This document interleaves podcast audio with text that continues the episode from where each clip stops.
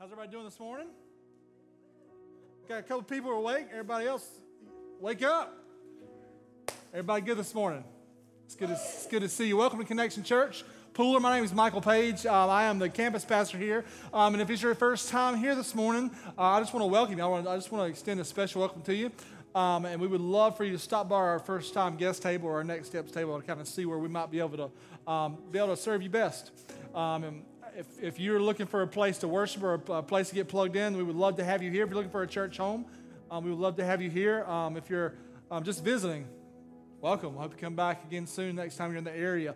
Um, but listen, uh, I, have done this a couple of times, but I really think it's important. I really think it's cool. Uh, just, I just want you to stand up. I know you just got done sitting down. And I just want you to find a couple people around you that you don't know and say, Welcome this morning.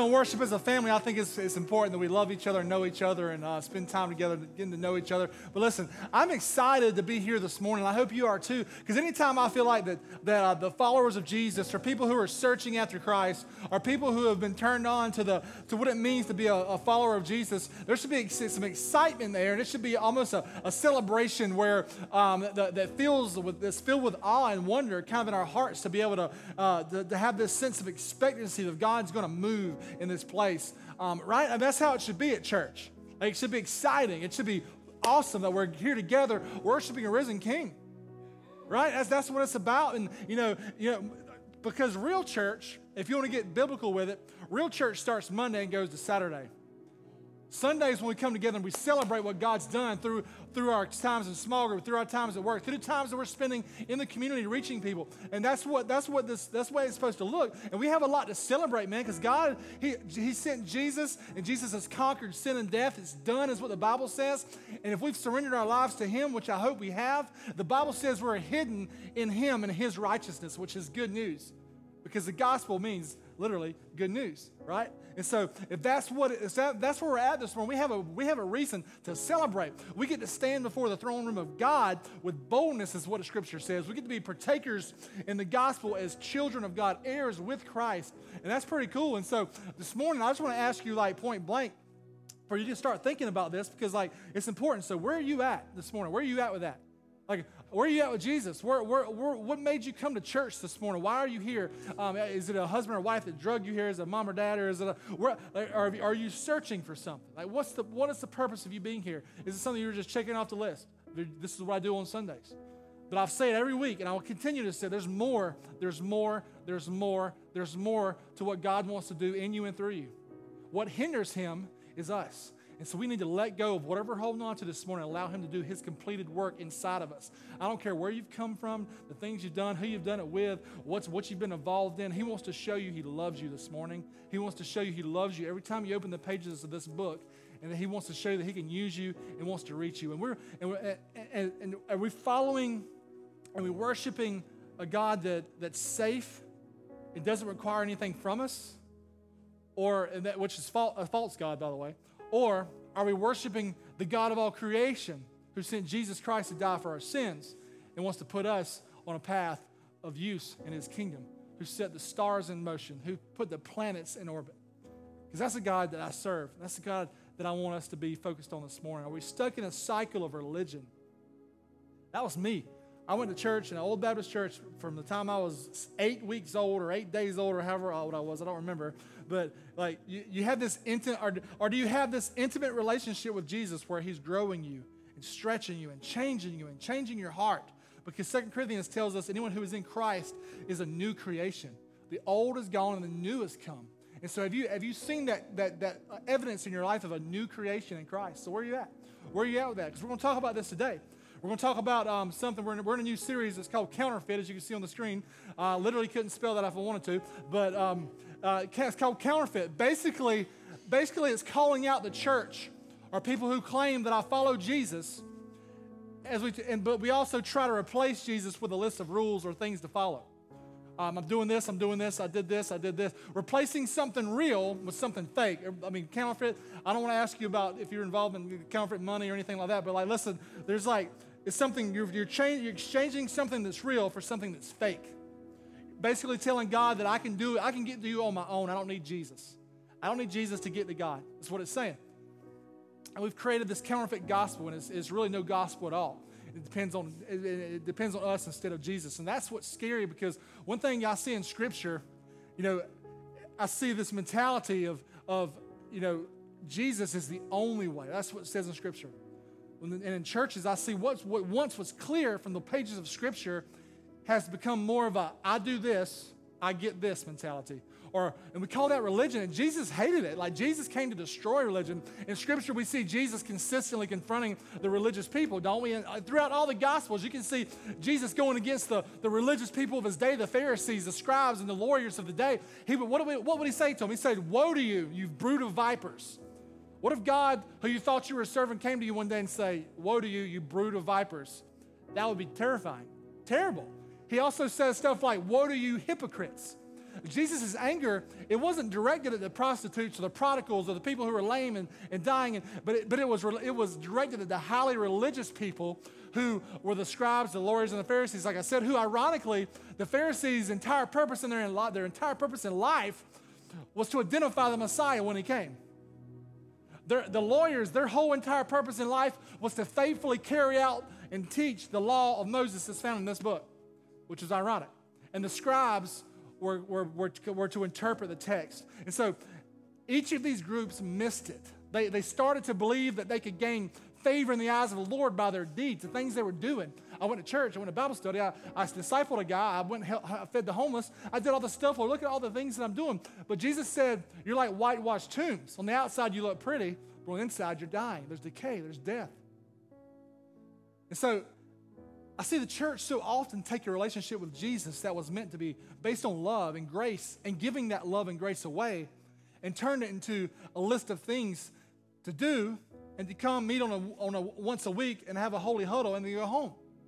And I've seen that happen so often. And this is where we're going to start this week with this counterfeit series. Um, and, you know, if you want to go ahead and turn to Revelation chapter 2, you can, because we're going to be in Revelation. I don't mean to scare you, but it's not really talking about end times in chapter 2 yet. But we're going to look at the church of Ephesus. Revelation chapter 2. If you know anything about Revelation, it's, uh, it's literally the only book of the Bible, to my knowledge, that comes with a blessing. You can look at Revelation chapter 1. You ain't got to turn there, I'll be on the screen. Revelation chapter 1, it says, Blessed is the one who reads aloud the words of the prophecy, and blessed are those who hear it and take heart what is written in it, because the time is near. And so, my heart this morning, as we read this scripture together, is that we would listen to what this, what this says in Romans, uh, Revelations 2, and that we would take it to heart and we would put it into practice. Because what does it say? The time is near. What that means is there's no time to waste. There's no time to waste on anything, empty living. It's time to, to step it up. And the word revelation, it literally means the unveiling. What, what this book is unveiling is, is, a, is a supernatural things that our earthly eyes can't necessarily see, as well as the things that are to come before Christ comes back the second time. So I want to pray for us, and then we're going to jump into some um, to the scripture. We're going to we're going to go at it here. So Lord, I love you. God, I pray for every heart in this room. God, I pray for the hearts that are far from you. I pray that you would just draw them near. God, I pray the, the walls that may be up or the chains that may be around, God, that you would just loosen them or that you would destroy them, God, that, so that we may be able to have ears to hear and eyes to see. God, I pray, for, I pray for the person who may have been in church their entire life but have never seen the glory and the goodness of who you are, Jesus. Father, I pray that you would just move our hearts this morning to change. Move our hearts this morning, Father, to be the vessels that you use to reach our communities, God, that we would be no longer satisfied with empty religion, Father, but we would seek passionately, God, the relationship with you that brings so much life, Father, and energy and motivation in our life. So I pray, God, that you would just be in the words of this sermon, be in the words of this scripture that we're going to read. God, just, just come and change our hearts this morning. We love you, and it's your name I pray. Amen. All right, I have a question like I like to ask every week, not the same question, but a question. I like to start with a question. So, how many people in here would say that you were a good student in school? All right, five, six.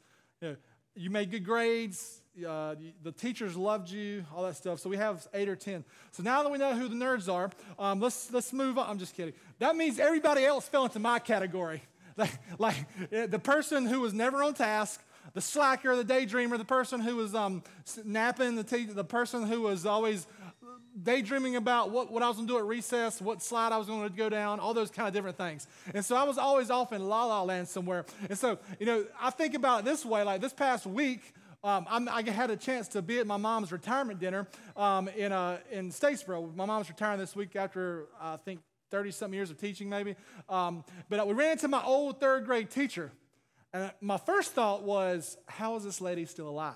Because she looked exactly the same as whenever I had her as my teacher before. And I was like, God like she's, it's, it's, it's, incredible. And so, you know, I, that was my first that was my first thought. But then my second thought went to my traumatized little mind whenever I was in like third grade and I wasn't on task. She would come into my desk and you couldn't do this today or you get fired and, and thrown in jail. But she would grab my chin and look me in her face and she'd say, You pay attention. You're not on task. Do what you need. And so I'm like, Yes, ma'am. So the moment I saw her, I was like, I was kind of like, Let me step back. And I just got scared because, like, overwhelmed. So this got me thinking about the church. I know it's weird, but just go with me for a second. You know, think about it for a second. How, how would you define a healthy church? Like, just in your own mind, how would you define a healthy church? Healthy church, what comes to mind? Large attendance, um, a large offering, uh, maybe an awesome worship band like we have here, or like a great small group ministry. Uh, is it a uh, community outreach? We have a lot of outreach. Is that what it is? You know, what this question showed me this week is that we've been doing church and thinking about the church and our culture in a completely wrong way because my mind went straight to attendance, offering, outreach, small groups, worship. And that has nothing to do with what Jesus came to do other than the outreach part. Think about this. What we've been thinking about what it means to follow Jesus in our personal lives might be skewed unless it's, unless it's worked around Scripture. We've taken God's grace and God's Spirit for granted. If we don't start defining the success of the church and our relationship with Jesus on the criteria that God set in His Word, then we run the risk of coming and sitting here our whole lives and missing the whole point of what we're doing. Can we agree with that? Like, if we don't get what it means to have a successful relationship with Jesus and have a successful church, we run the risk of missing the point. And we're wasting our time here. And so this should scare us. Like it scared me when I was thinking through this and reading through this. This should shake us, and more so, it should move us. Like we need to get on task when it comes to our faith. Can we all kind of agree with that as a, as a culture, as a, the American church? We need to get on task with our faith. Following Jesus was never meant to be a passive thing where I sit back and hoping everything kind of falls into place. And I'm hoping that, that God does his will through somebody else. Now, we were called to be the living and breathing representations of Jesus Christ to a world in need of a Savior. That's what the gospel says. As long as we lay aside hoping God will send someone else, we'll continue to see churches close, people to get burned out, lives wasted, time wasted, and we're starting to see just empty shells of buildings where people are coming will have holy shrines to God, but not living our lives in a way that honors Him. The call in our lives as followers of Christ, it's an incredible thing, man. It has, it's full of promises all throughout Scripture. The promises that we have through Christ are numerous. You can't, it's hard to count them. And it's so important that we go through Scripture and see who we are in Christ. And this is exactly where the church in Ephesus was. We're about to read about the church in Ephesus. If you look in Ephesians 1, it, Paul is, writing, is, is there writing a letter to them 40 years earlier than the time we're about to read in Revelation. And they, these guys, were, it says that I pray and I thank God for the way that you love people and for the faith in God that you have. That's what, that's what he said in Ephesians 1. He's like, I praise God for that. You're an example to all the other churches in the world. That's what he was saying to these people. And if, if, if Paul wrote me that, I'd be like, thanks. I'd, I'd, I'd probably get arrogant and prideful because I, that means that's huge. But something had changed in, in, in the church of Ephesus. Let's, and we're going to look at this. This is in Revelations 2. If you're there, we're going to look at verses 1 through 7. We're going to read it together and we're going to kind of talk through it. It says this. It says, The angel of the church in Ephesus write, these are the words of him who holds the seven stars in the right hand and walks among the seven golden lampstands. Let me stop there. To the angel of the church in Ephesus, some, some translations has a messenger. Some people think this is a pastor. in this in the church of Ephesus. Some people think it, I, I tend to believe this is this is the pastor of this church. These are the words of him who holds the seven stars. The seven stars were the seven churches of that time that were, that were like the, the, the lighthouses of that time, the area. The seven golden lampstands, they represents the church. You remember in Matthew and some of the other gospels, it says, do we, do we put a light on a lampstand and, and, and cover it with a bowl? Remember that story? This is what it's talking about that. It's the golden lampstands. The lampstands are a representation of the church. Like it gives light for the area. Is what it, basically what it's looking like, the, the golden lampstands. And this is what Jesus is saying to the church in Ephesus right here. I know your deeds, your hard work, your perseverance. I know that you cannot tolerate wicked people, that you've tested those who claim to be apostles but are not, and have found them false. You have, pers- you have persevered, that's a hard word to say, and have endured hardships for my name, and have not grown weary. So far, this is awesome, right? This is great. Like, you've, you've done this, you've done this, you've done this, you've done this. Great, great, great, great. And like, all of these things, if I told you this as far as a church goes, you would say that church is pretty good. That's a pretty good church. It's calling out false teachers. They're working hard. They're persevering through trials. They're getting things done. But look what Jesus says. Yet I hold this against you. Like, what? Like, you have forsaken, or you left, forsaken means to leave or betray, the love you had at first. You have forsaken the love you had at first. Consider how far you've fallen. Repent and do the things you did at first. If you do not repent, I will come to you and remove your lampstand from its place. Basically, saying, I'm going to come remove your influence, move your church from its place, and put somebody in place that's going to do what I asked them to do. But you, you have this in your favor. You hate the practices of Nicolaitans, which I also hate. Basically, a, a group of people who taught that Jesus was only the Christ during a certain part of his, certain part of his life. Whoever has ears, let them hear what the Spirit says to the churches. To the one who is victorious, I will give the right to eat from the tree of life, which is in the paradise of God. So, what happened? Like, these guys had it. Like, these guys knew what they were. They, they knew Jesus. They saw who he was. They were going after it. They were reaching their city, loving the people around them. And then time went by. They started replacing that love and faithfulness with things to do. They didn't, they didn't, they didn't pass it on to the next generation. This was about, you know, this was 40 years past the time whenever Paul wrote the letter to the Ephesians. So this was a second generation of Christians. They hadn't passed it on. They haven't, they hadn't um, done discipleship effectively. They haven't evangelized effectively. They haven't passed it on to the next generation of believers. Their devotion, this, hear this, and this could be us, their devotion had been replaced by duty. Right? We see that a lot, right? Devotion replaced by duty. Their love turned into labor. Their, their, their worship turned to work, and their joy turned into this grinding of religious practices that just wore them out and wore them down and made them ineffective. Religion and a set of rules had replaced God's plan of salvation. Come and do this, come and do this, come and do this, and you'll get saved. One of my favorite quotes, and I have no idea who it's by, it says unknown literally in the book I have. My favorite quotes is this it says, When there is a religious spirit operating in a church or someone's life, false reverence replaces loving Jesus. Knowing about God, about God, substitutes for knowing God. Works are confused for intimacy with Jesus instead of results of loving Jesus. Religious activity is confused with commitment to Christ. Holiness is substituted, substituted with rule keeping, and Christian service substituted for friendship with Jesus. So listen, a religious heart says, I have to do, while a heart that's right with Jesus says, I get to, I get to do. Connection, we talk all the time in our staff meetings about how we get to have, we, we can have two, two greeters at the door. You guys saw greeters in blue shirts, right? They're in their place, right? Okay, make sure. All right. You have two greeters at the door that one may go away blessed. Man, man, hallelujah. Man, God's, God blessed me so much today. The other person may go away, God, I'm glad that's over. I'm tired. I'm going to go to lunch. I'm, I'm, just getting burned out. I can't serve it. I'm just tired. I can't do it. And so it gets to the point where like we have one person walks away blessed, one person walks away burdened. Why? Think about that. Why? They're both doing the same exact thing on the outside, but on the inside, they have two different hearts. The blessed, the blessed one says, the blessed one says, I get to do this because God loves me. And the burdened one says, I have to do this because God lo- to get God to love me to make sure I am I am I'm doing my duty for Jesus. I'm trying my best to get it done. For those of for those of you who are married in here, think about the first time you met your wife or your husband. Because listen, we're, we're just as we're just as off as the Ephesians sometimes, right? Like we, we, we, we substitute works for the gospel all the time. But you, you think about, I mean, I'm just trying to give a good example. I started thinking through like two or three little examples. Think about whenever you first got married. Oh man, beautiful. He's so hot. She's so beautiful. I mean, it's just so, man, think about the first time you went on a date with him. You were like making sure your hair was right. You had the cologne on, sniff, sniff test, all, make sure everything was right. You're good, right? And so now, the, the things you might have thought were cute at first, like, have now made you want to murder your spouse, right? Like, I don't, that's not cute anymore. Do not hit your teeth with that spoon one more time.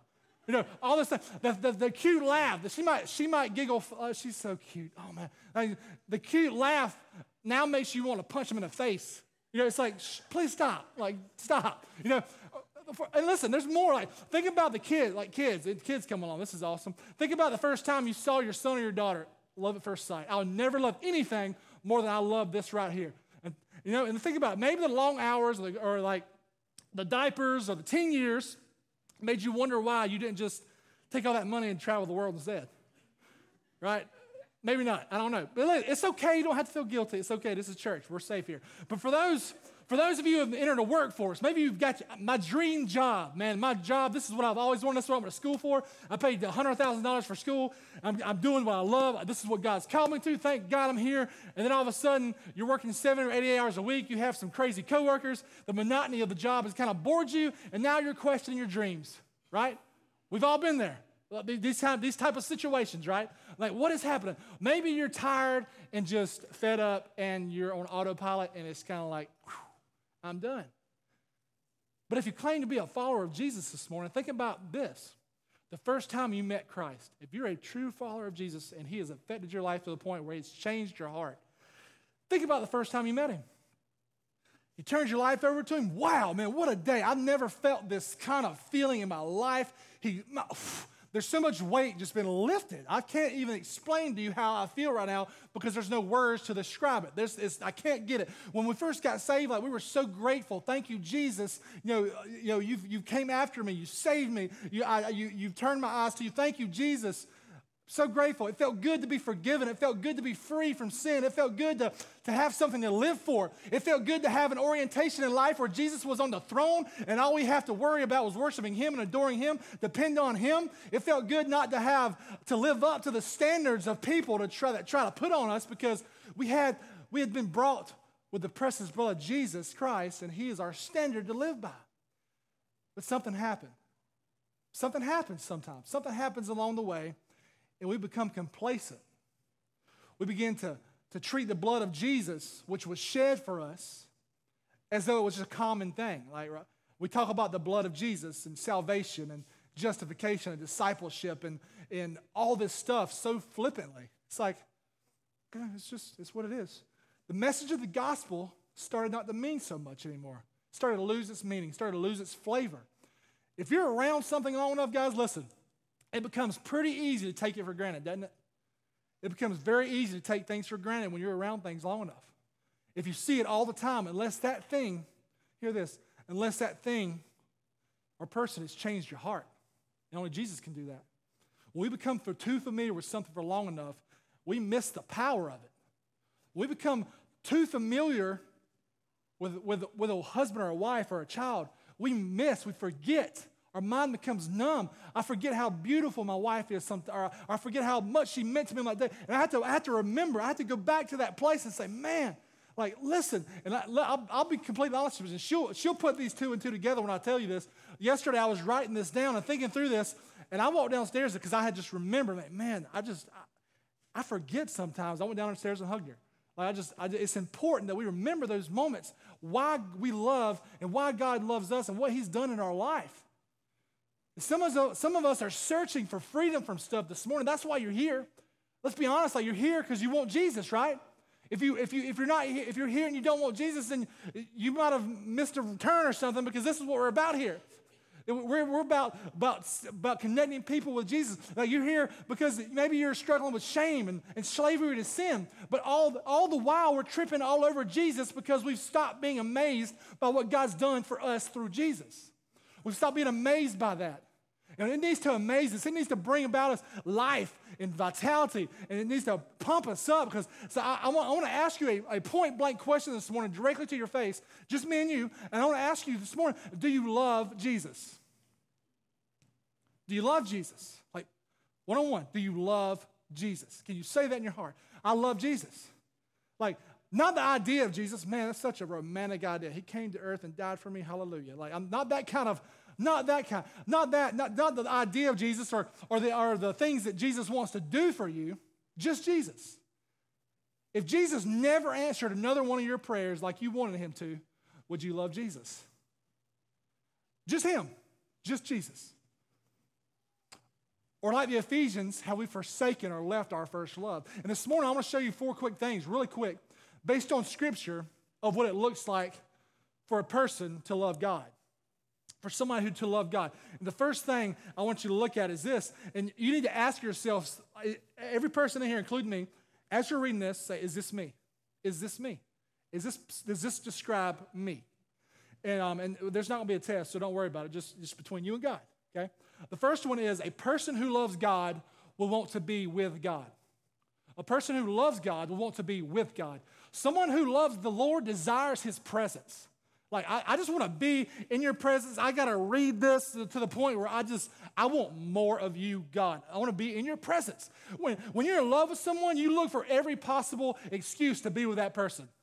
Every pos- like someone who just starts dating, you're like, are they always together? Like they're, you know, listen, they always want to be together because they love one another. They love being together, spending time together. In the same way, people who love God want to walk with God through their day and be with Him. That's just a characteristic all throughout Scripture. You can look in Psalm 63, where David says this. He says, You, God, are my God. Earnestly, other translation says early. Earnestly I seek you. I thirst for you. My whole being longs for you. In a dry and parched land where there's no water, on my bed I remember you. I think, meditate on you through the watches of the night because you are my help. I sing in the shadow of your wings. I cling to you. Your right hand upholds me. Does that sound like us? Earnestly, I seek, I thirst for you. My whole being longs for you. I cling to you. Your heart, your right hand upholds me. Is that, is that our prayer to God? Or are we somewhere uh, down the line somewhere. And that's okay where we're at. That, but, it's, but it's important that we're honest where we're at so that we can change that. The second thing, a person who loves God will love the things God loves, right? If you love God, you're going to love the things He loves. If you love God, you're going to love the things He loves. So, my question this morning is what does God love? What does God love? Do you know? Like, do you know what God loves? We know what God loves by what He's declared in His Word. Read the Word, do what it says. So simple. We make it complicated. What God loves is written in the pages of the Scripture. The center focus of His love right now is you. He sent His Son to die for you. But on top of that, He loves holiness, He loves righteousness, He loves when you love others, He loves people person who loves God will love the things God loves. Psalms 119, 97. Look at this. It says, Oh, how I love your law. I meditate on it all day long. If you love God, then you're going to love the Bible. You will. You will love the Bible. The Word of God. You want to hear the Word. You want to read the Word and think about the Word of God. You'll love lost people. You want the lost to hear the gospel because God loves the lost people. That's why He came and sent Jesus. And just by rule of opposites, guys, if you're, if you're just by rules of opposites, if you love what God loves, you'll hate what God hates. If you love what God loves, you'll hate what God hates. And what it, what it says in Romans 12, it, it instructs us, it says, abhor what is evil. Abhor is like another word for hate. Abhor what is evil and cling to what is good. Cling to it. Hold on tightly to it. Abhor what is evil, cling to what is good.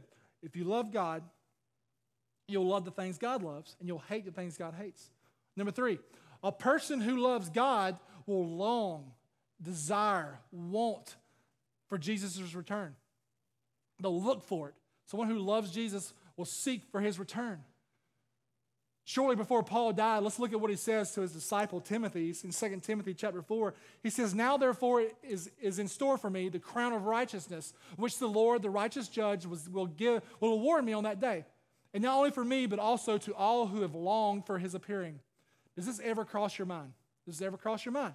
Does, Christ, does Christ's second coming ever cross your mind? Does it ever come in your mind where you're like, I need, I need to be thinking about this? Or, or you, are you the type of person who prays, God, I love you. I can't wait to see you. Just wait until I have kids, until I get married, until I have grandkids. I've prayed that prayer before, you know. But where are we at in that? Am I seeking God? I love Him more than I love earthly things. You know, that's what kind of reality that He's asking for. Someone who loves God lo- longs for His return, longs for the return of Christ. Number four, a person who loves God will keep His commands. Woo. Person of God, a person who loves God will keep His commands. Let's look what Jesus says in John 14. We love to change this verse around. We love to kind of justify it in this way, but He says, Whoever has my commands and keeps them is the one who loves me. The one who loves me will be loved of my Father, and I too will love them and show myself to them. In other words, you can't. It's a, it's a, it's, it's, it's impossible to love God and then go out and consistently break His commands. Consistently break His commands. But I'm a sinner. Blah blah. blah. I'm a, that doesn't matter. You are a sinner. But listen, you have power over yourself. You don't just flippantly go out and just go seek sin. Listen, you, will, you do not love God if you go out and consistently break His law and choose other things over Him. And how can we say, like, how can, listen, how can we say this? How can we say, Lord, I love you so much, and then sit down and look at pornography? How can we tell, I love you, Jesus, and turn away and hate a brother or sister, kind of like the, the, the judge did in the Gospels? Can we say, Jesus, you're my Lord, but turn away and go and divorce my husband or wife with no biblical reason. Can we do that? Can we love Jesus and break his commands? Yes, but you won't if you love God the way Jesus meant for us to love God. This is, and listen, if we consistently break the commandments of God, then we're proving that, that we don't have love for God in our hearts if we consistently walk down that way. And this is not my opinion, so don't get upset with Michael. This is not my opinion. This is straight from the word of God. Like so don't so do, do we desire to be with God? Do we love what God loves? Do we long for his coming?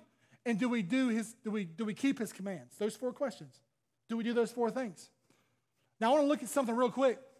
Let's I want to look at something really quick. I want to show you what it looks like, some fruit of having lost your first love, like we looked, about, like we looked at in, in, in Revelation here, some fruit. Um, I just did some studying through Scripture, and um, it, it's basically some evidences that you may have left your first love. Um, there's like 10 of them. The first one is you can go hours or days without having more than a passing thought about Jesus. You don't have a strong desire to spend time with Him and His Word. You don't have a strong hunger for the Word. Bible reading is a chore something to mark off your list to do. Spending time in prayer is a burden or a duty rather than a delight. Private prayer and worship are almost non existent. It's cold and dry when it does happen. Your heart towards Christ is cold and indifferent, not tender as it once was, not easily moved by the word, talk of spiritual things, etc. Your service for Christ and others is motivated by a sense of duty or obligation. You find yourself becoming resentful over the hardships and demands of serving Christ and others. You can talk with others about kids, marriage, weather, and the news, but struggle to talk about the Lord and spiritual matters. You justify small areas of disobedience or, or compromise. You're slow to respond to conviction over sin, or you ignore it, or you ignore it altogether, hoping it would go away. You're self righteous, more concerned about sin in other people's lives than your own. And so my question today, this morning, is like, do you hear, like, it's, it's tough. Like, maybe you recognize yourself in some of these scenarios that I described. I know I certainly could relate to some of them. And maybe you're realizing that you don't love Jesus much as you once did when you first came to know him. Maybe you realize that you don't love Jesus quite as much as you act like you do. Because one thing I've always said is that if we're not making disciples, if we're not telling people about Jesus, there's really only two options that I can find in my head to justify that is you don't believe what you say you believe, or you don't care about people at all. And I know this is a hard talk, but this is scripture. And this is something that I will never shy away from because I said all the time I care way more about your eternity and your hearts more than I care about my popularity. You know, I do. And I care about you guys so much. And, and listen, so my question this morning is what do we do? If you find yourself in that place of, stagnancy. What do I do? What do we do? Jesus gives us a, a, a he gives an equation right here in Revelation chapter 2. It says this Consider how far you've fallen. Repent and do the things you did at first. If you do not repent, I will come to you and remove your lampstand from its place. Guys, we've been meeting for 17 weeks. Isn't that, isn't that cool? That's not very long. 17 weeks is crazy. God is moving in our church. Look around you. We started this thing 17 weeks ago, and God's already blessing us in so many ways. He is building a foundation of truth in our hearts. He's building a foundation of truth in people's hearts in this room. There are going to be movers and shakers for our community, for our county. If we would just hand him the keys of our hearts and say, Yes, yes, Lord, use me. I'll do whatever it takes, Lord. Here I am. Use me. I surrender and actually mean that. Guys, don't take this for granted. Don't take what you're seeing around you. Don't take this, uh, all this, don't take your surroundings for granted. What God's doing in your life, don't take it for granted. Dig in, invest, put some skin in the game. Start. Take a first step, and then take another step, and then another. If you're not in a connect group, join one. If you're not serving, start serving. Help people experience the love of God that comes through these doors. If you're not giving to see the local church empowered to reach the lost, then start. I don't care if you give to this church or that church or any church. I just want you to be obedient to what God's called you to do because He told us He would bless us and, and work through us to see the kingdom spread throughout the world. And I want to be a part of that, don't y'all? I want to see God's kingdom come and I want to be used to see it come. It's time to stop saying, we don't trust people in churches and start saying, You trust God. He's sovereign over every man. He wants our hearts. What I've learned is what's consistently taken for granted, what's consistently taken for granted will eventually be taken away. And my heart is that we wouldn't take for granted what God's trying to do in our church. We wouldn't take for granted what God's trying to do in our hearts because He promises in that scripture He will come and remove the lampstand from its place. Because one thing I know, God gives us opportunities to see his kingdom spread glorified, but he will use somebody else if we don't step up into that place. I think it's a, I think it's a privilege to be able to do what we get to do each week. So, what do we do? Jesus tells us in that, in that chapter right there in, in, in, in Revelation chapter 2. Can you put it back on the screen, please, for me? Revelations 2 5. It says, first word is consider. Consider. It means to remember. Think. Think back. There's three R's I want to leave with you of what you can do. What Jesus tells us to do is remember, repent, repeat. Remember, repent, and repeat. There's three things. Remember, consider, take some time to evaluate and think back on your life. Can you remember a time in your life when you were closer to God than you are today, right now? Remember that time. Was it a year ago? Was it 10 years ago? Was it six months ago? Was it three hours ago? Where, what, when was it? Think back to that time. Call that time of your, call that time of your life to mind and remember what it was like. Remember that. What was I doing in that time? Second thing is repent. To repent means to change your mind, to change something, to turn away from. The best definition is to agree with God. God, you're right. I'm wrong. I'm sorry. I come to you and I, I give myself to you. I'm, I'm wrong. Lord, I, my pride is out the door. Please use me. I just want you, Father. I just want you. I just want you to use me. The, the best definition is agree with God. Change your mind, change your pattern, change your attitude, change your schedule, change your whatever it needs to be happening. You have the power and the control over your life. You're not controlled by external situations. You have power. You have control. God's giving you dominion, is what it says in Scripture. Get back to those things that brought you into God's presence, that cultivated a love for Him, that, that, that was alive and vibrant and had energy and motivation. And you were encouraging other people. When we become consumed with love, guys, then there's no room for burnout, no cynicism, no boredom. Yet when we're consumed, not consumed with love, when we have a heart of religion, we become focused on self, obsessed with doing instead of being, just being who God's called us to be.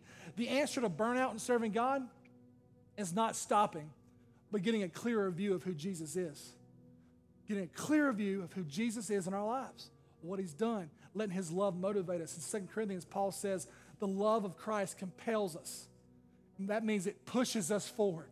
The love of Christ, has for us, dying and raising, pushes us forward. And the last thing, remember, repent, repeat. Jesus says, do the things you did at first. Do the things you did at first. Maybe remember when Paul 40 years or Paul 40 years earlier had, had written to the Ephesians about you're doing great, you love people, you have faith in God. Jesus was saying, look back, do those things you were doing then. Just go back. There's no huge crazy uh, equation. Go do the things you did at first. Maybe time of the Lord got pushed aside because of a new relationship. Maybe time of the Lord was shut down because of sin in your life, or maybe someone in the church might have hurt you, so you left the church for a while. Jesus said, Do the things you once did to find those sacred pathways back to Him, back to me. We can never substitute the dues of our faith with devotion to the Father, to the Lord, to our Lord. Our devotion to Jesus should be the motivation and the drive that pushes us forward. And so remember, repent, and repeat. Guys, like the Ephesians, you may be doing all these great things and doing them in, in the name of Jesus.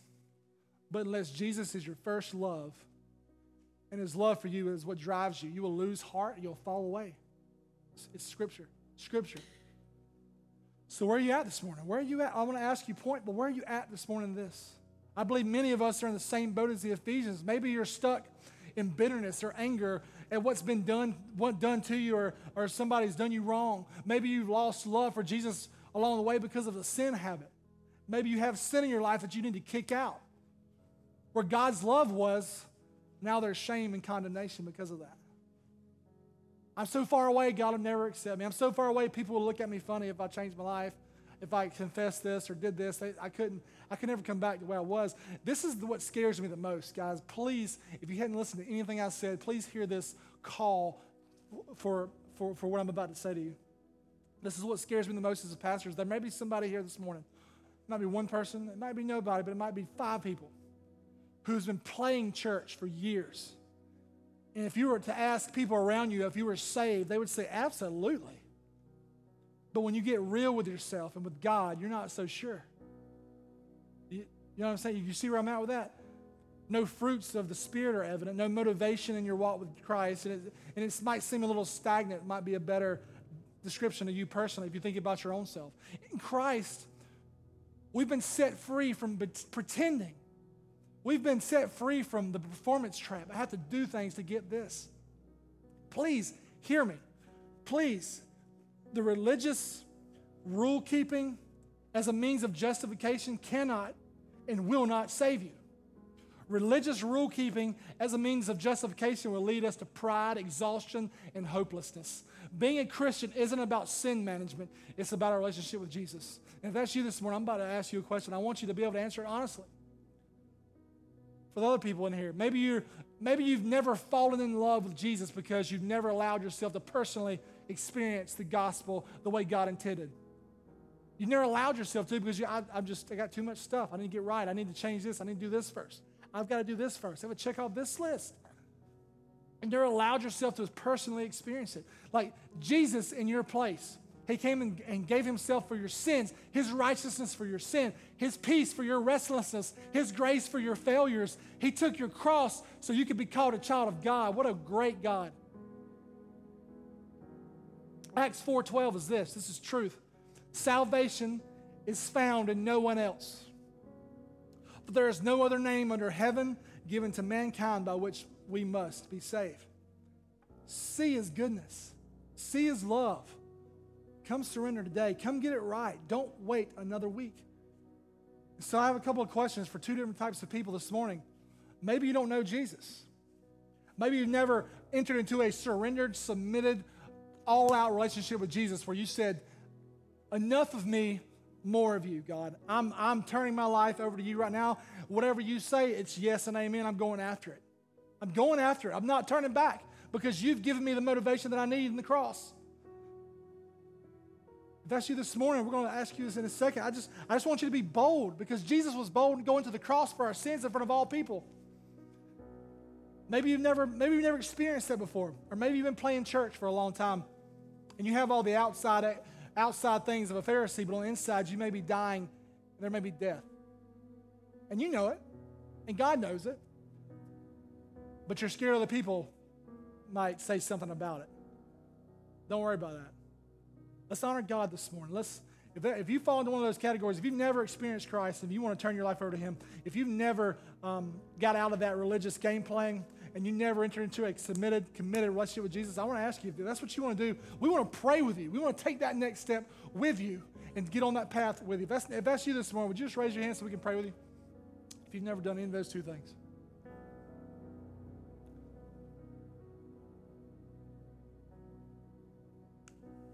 All right? There's something in your life this morning that's in between you and Jesus, and Jesus is not your first love right now, and you have realized that. I want to give you an opportunity to come lay this stuff down this morning. We want to give you time to pray. Um, don't walk out of here the same way you came. If um, if that's you this morning, I just want whenever I'm when I'm gonna pray in a second, whenever I start praying, just come forward and just pray. Just uh, we'll, we'll just just leave it here at this altar, and we'll sweep it up and throw it away later. But um, let me just pray for us. You guys just come. Father God, we love you. I thank you so much for who you are. I thank you for being a God that loves us, being a God that, that, that died for us, God, that, that you've, you called us to something better. God, I pray that we wouldn't be satisfied with the religious things in our heart. We wouldn't be satisfied with the religious things that the world tries to throw at us and the, the, the checklist, God, but we would be seeking a love relationship with you, Father. I pray that um, just every person in this room would just have you first in their life as, a, as their first love that, that, that drives them to, to see the kingdom come, Father, to see the gospel preached in all nations. Father, we love you. We just want to honor you. We just want to lift you. I pray, God, that you would just um, fill these seats with hearts that are hungry after you, Father. God, give us more of your presence. God, give us more of your love. Help us to see you more clearly, God. God, strengthen our view of who you are, God, and who we are in you. we love you. We just ask all this in Jesus' name.